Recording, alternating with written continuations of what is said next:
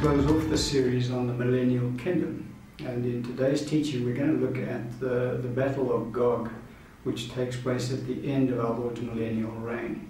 Um, we have already uh, seen right at the outset of our Lord's millennial reign that it actually begins with the Battle of Armageddon. And that's when our Lord destroys the, the army of the Antichrist and the false prophet. And Satan is then bound for a thousand years. And then our Lord's reign uh, continues in the earth for that 1,000 year period. At the end of that 1,000 year period, um, another battle takes place.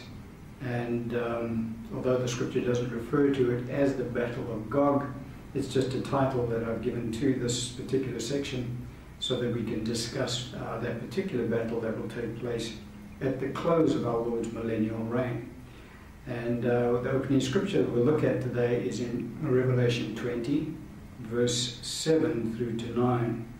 Scripture says, Now when the thousand years have expired, Satan will be released from his prison and will go out to deceive the nations which are in the four corners of the earth, Gog and Magog, to gather them together to battle, whose number is as the sand of the sea.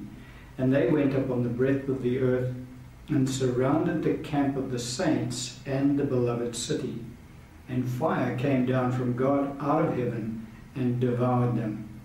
And so, um, at the end of our Lord's millennial reign, uh, Satan and his angels um, will be released from the bottomless pit. For you recall that right at the outset, Satan and his angels, including all demons, um, are captured by the Lord's angels and cast into the bottomless pit, and they are sealed up there during our Lord's reign. At the end of our Lord's reign, uh, Satan and all of his angels and demons will once again be released into the earth. And the, the purpose of them going out into the earth is to deceive the nations. Um, and so the deception that Satan will introduce to the nations at that time is to influence them to rebel against the reign of our Lord Jesus Christ. Um, and they will be convinced by Satan and his angels. Now, it will obviously not be a case of Satan will appear to uh, the unbelievers and say, you know, if you guys do what I tell you to do, we can get this thing done. Um, as Satan deceives the nations in the earth today, because uh, that's how he operates, it, he does it behind the scenes in the spirit realm. And so he influences men's thought processes and uh, he gets them to think, start thinking along his uh, line of thought. And so the deception that he will bring into the earth at that time is that they will be able to um, overcome the Lord and his saints and do away with the reign of our Lord Jesus Christ in the earth. And we can pick up a couple of scriptures along that line which help us to understand just how this will transpire. Um, so let's have a look at it. Ezekiel 38, verse 10 and 12, or 10 to 12. Thus says the Lord God, On that day it shall come to pass that thoughts will arise in your mind, and you will make an evil plan. You will say, I will go up against a land of unwalled villages. I will go to a peaceful people who dwell safely all of them dwelling without walls, and having neither bars nor great gates, to take plunder and to take booty, to stretch out your hand against the waste places that are, are again inhabited, and against a people gathered from the nations, who have acquired livestock and goods, who dwell in the midst of the land. So very clearly here, we see um, Satan going out and influencing the thought processes of mankind. For he, uh, the scripture says, thoughts will arise in your mind, and you will make an evil plan. Psalm 2, verse 1 to 5, is also very descriptive to us of what will transpire, the, the motivation that will influence the, influence the nations of the earth to rebel against the reign of Christ. Because don't forget, our Lord has been reigning now on the earth for a thousand years in righteousness. He's been enforcing the laws of God in the earth. Um, and anyway, Psalm 2, verse 1 to 5 says, Why do the nations rage and the people plot a vain thing? The kings of the earth set themselves, and the rulers take counsel together against the Lord and against his anointed, saying, Let us break their bonds in pieces and cast away their cords from us. He who sits in the heavens shall laugh, the Lord shall hold them in derision, he shall speak to them in his wrath, and distress them in his deep displeasure. And so um, we see that the, the earth, the inhabitants of the earth, the unbelieving nations on, on the earth, although they will experience the blessing of God uh, because there will be an absence of war, um, there will be abundant provision for those nations that are obedient to the commands of God. We spoke about the ones that rebel against the observing the Feast of Tabernacles and uh, the resultant punishment that will come upon them. But throughout that 1,000 years, a growing, you know, they because the Bible says that they they they say, let us break their bonds in pieces and cast away their cords from us, because that carnal mindset will still be there, and so it will resent having to obey the laws of God because the carnal mind is enmity against God. It is not subject to the laws of God, neither indeed can it be. And so that, that rule of the rod of iron will be prevalent in the earth. And so when Satan and his angels are released into the earth and they begin to influence mankind with these evil thoughts of rebellion against the Lord and his saints, well then um, Gog and Magog and all of the surrounding nations will very quickly um, take that on board as their, their plans and their thought processes. They will be quite eager to uh, listen to that deception. Now, again, it's Satan operating in the spirit realm and mankind in the natural realm being influenced by the spirit realm as he does today. And so it will, because as I say, the, the nations of the earth will, will view the reign of Christ with his saints as an oppressive regime um, because they are not free to do what their fleshly desires want them to do. And so, you know, they'll be constrained that whole time. And so they'll be very ripe for Satan when he is released into the earth to follow after his uh, leading and guidance, his deception.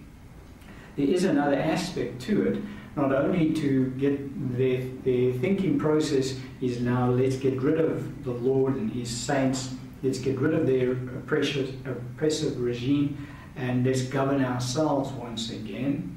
But they will also um, view the Lord's saints and, and, and the camp of the saints as a relatively soft target because the scripture says, um, You will say, I will go up against a land of unwalled villages. I will go to a peaceful people who dwell safely, all of them dwelling without walls, having neither bars nor gates. And so the deception will be that you know these people are not as powerful as we uh, uh, think they are. Uh, they, they don't have any walls uh, around their villages. They are, are right for us. We can go, we can do this thing. We can get rid of them. But then it goes one step further. Verse 12 to take plunder and to take booty and to stretch out your hand uh, against the, the waste places that are again inhabited um, to acquire, who have acquired livestock and goods. And so, one of the motivations will be not only to get rid of our Lord's uh, reign in the earth, but also to acquire the wealth that the saints would have acquired over that 1,000 year period. For don't forget that God would have blessed the saints immeasurably. And so they will have much livestock and much goods. Um, and so there will be the envy of the earth. And so, uh, you know, these nations will come up thinking, well, you know, we can take all of this for ourselves. We can kill two birds with one stone, so to speak. We can get rid of this oppressive regime and we can acquire their wealth for ourselves. And so that will be the motivation. Um, as a result of Satan's deception in the earth. So this will not take place until Satan has been released into the earth although mankind will, you know, resent the reign of Christ by and large, They will still be submissive to the reign of Christ. No thoughts of rebellion would have come into their minds un- until this time. No thoughts of, well, let's just get rid of the saints. Let's just get rid of our Lord out, of the earth. Let's go and take their stuff for ourselves. Those thoughts would not yet have arisen in the, in the minds of men. They will still be fearful of our Lord and of His saints during that whole thousand year period and thus be obedient. But when Satan and his angels and his demons obviously are released into the earth, their thought processes will ch- now change. Now they will start to think, yes, we can actually do this. We can rebel against this oppressive regime. We can get rid of them. We, uh, they're not as powerful as we think they are. Um, and look at all of that wealth that they've acquired. Um, we can take that for ourselves. And so that's, those thought processes will only arise in the minds of men once Satan is released into the earth and begins to influence their thought processes. Now, God will allow that to happen. Why? Because God knows what their thoughts are really, that they will not ever willingly bow their knees to his son, Jesus Christ. And so God will give them over to that evil desire that they have. Now, all of the nations of the earth will be involved in that rebellion at, our, at the end of our Lord's reign. Not all of the nations of the earth will come up against the Lord's saints, actively participating in that uh, army that will be raised up in the last in those last days. But nevertheless, all of the nations of the earth will be aware of the rebellion, and thus they will be complicit in the rebellion. So those uh, there are going to be nations. We'll have a look at the scripture now that will not actively participate in this rebellion, in that they will not join that army, and that army will be vast. Um, nevertheless, they will be aware of it. They will do nothing about it um, to prevent it. They will not, you know, warn the Lord and His saints. Not as if the Lord and, His saints are not, not aware of what's going on, but nevertheless, the, the rest of the nations of the earth that do not actively participate in this rebellion um, will be complicit in it because they will be aware of it and do nothing about it. In fact, they might even encourage uh, Gog and Magog and their armies. And we pick that up in this passage of Scripture, Ezekiel 38, verse 13 and 14. Sheba, Dedan, the merchants of Tarshish, and all their young lions will say to you, now these are the young lions say, saying to Gog and Magog, Have you come to take plunder? Have you gathered your army to take booty, to carry away silver and gold, to take away livestock and goods, and to take great plunder?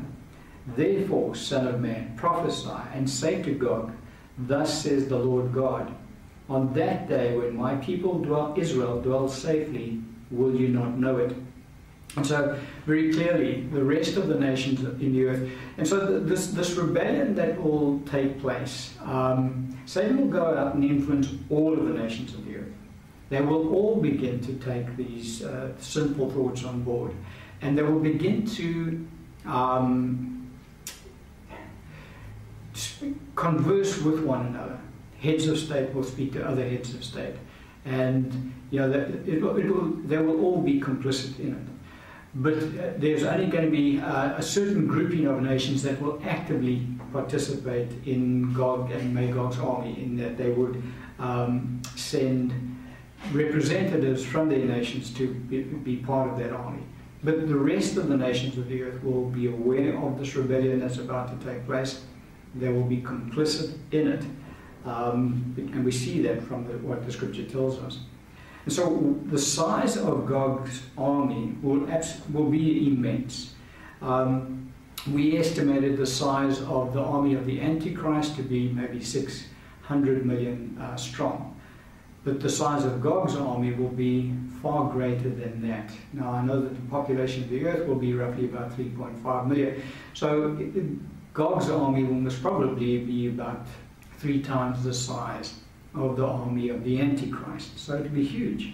Scripture in Revelation 20, verse 7 and 9 says, Now, when the thousand years have expired, Satan will be released from his prison, will go out to see the nations which are in the four corners of the earth, Gog and Magog, to gather them together to battle, whose number is as the sand of the sea.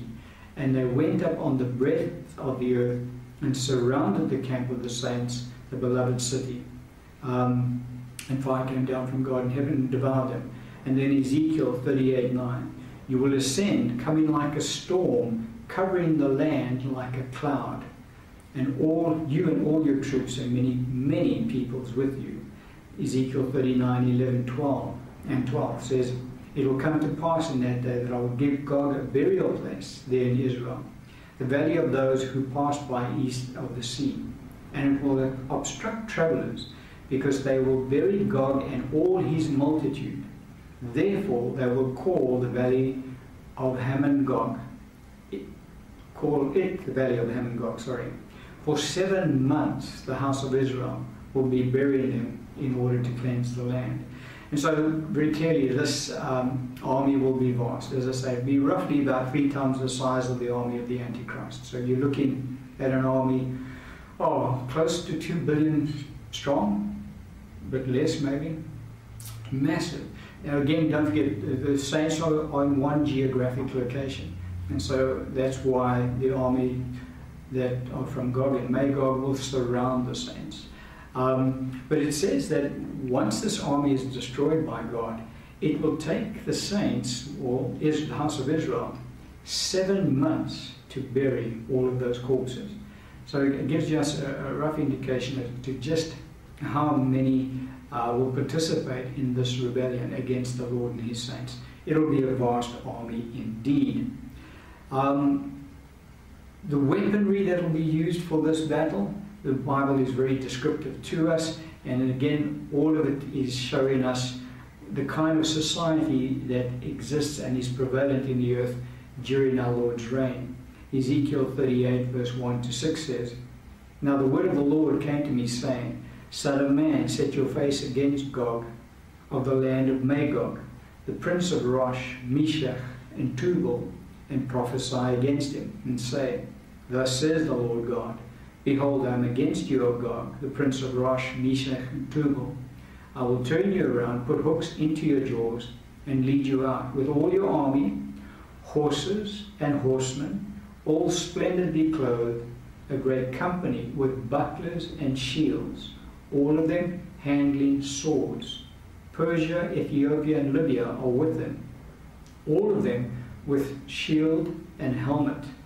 Gomer and all its troops, the house of Togarmah from the far north, and all its troops. Many people are with you. And then in Ezekiel 39 8 to 10 says, Surely it is coming, and it shall be done, says the Lord God. This is the day of which I have spoken. Then those who dwell in the cities of Israel will go out and set fire and burn the weapons, both the shields and bucklers and bows and arrows and javelins and spears. And they will make fires with them for seven years. They will not take wood from the field, nor cut down any of the forest, because they will make fires with the weapons. And they will plunder those who plunder them, and pillage those who pillaged them, says the Lord God. And so we see uh, very clearly uh, an army that is very similar to the kind of armies that existed when our Lord first came to the earth. And the weaponry available is shields, swords, bucklers, bows, arrows, um, javelins, and spears. And so, and helmets. It, it is that type of weaponry which is available to this vast army. There's no modern weaponry at all because during our Lord's reign, uh, agricultural society will be prevalent. There will be no such thing as industries. There will be no factories. There will be no manufacturing of any sort taking place as such. And so, as at the opening uh, part of our Lord's reign, they beat their swords into plowshares and they beat their spears into pruning hooks. So at the close of our Lord's reign, they will now beat their plowshares back into swords and they will beat their pruning hooks back into spears. And so it is that type of weaponry that will be available to them. And that's the type of army that will come up um, and surround the camp of the saints. In the at the end of our Lord's millennial reign. And then we get to the destruction of that army, because again, just as um, the Battle of Armageddon, we said, was pretty much a one sided battle because you know, the saints just stood and watched as our Lord destroyed that army with the breath of his mouth. So it is that this particular battle will also be a one sided battle. For God Himself will destroy this army. Uh, the army of the Antichrist, the Lord Jesus Christ will destroy. But uh, this army that is destroyed at the end of our Lord's millennial reign will be, in fact, destroyed by God the Father, not God the Son. And we pick it up in this passage, Ezekiel 38 18 to 23. And it will come to pass at the same time, when Gog comes against the land of Israel, says the Lord God, that my fury will show in my face. For in my jealousy and in the fire of my wrath I have spoken. Surely in that day there shall be a great earthquake in the land of Israel, so that the fish of the sea, the birds of the heavens, and the beasts of the fields, all creeping things that creep on the earth, and all men who are on the face of the earth, shall shake at my presence.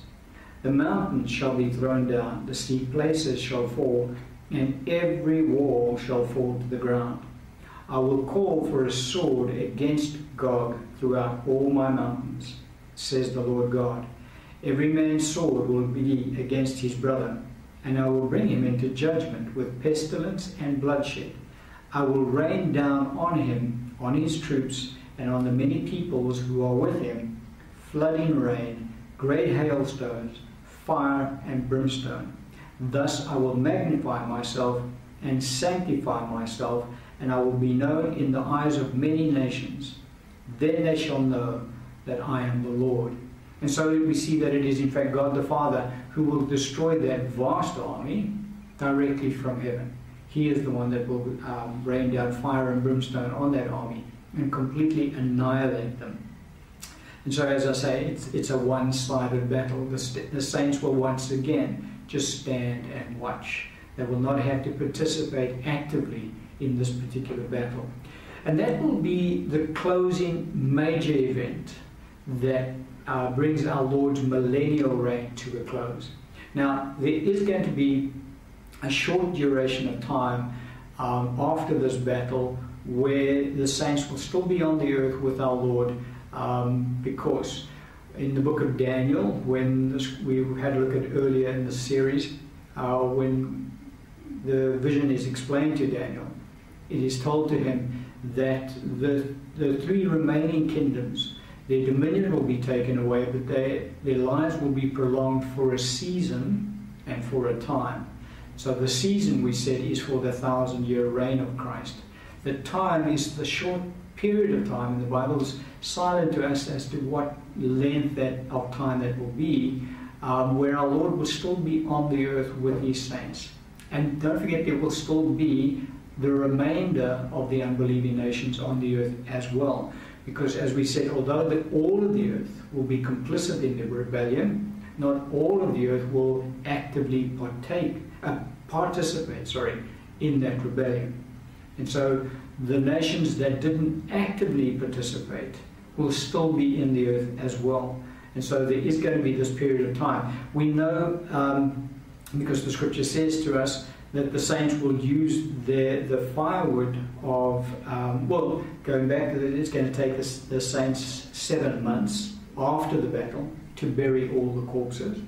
And then we know that the saints will use the weaponry of that army for seven years after the battle.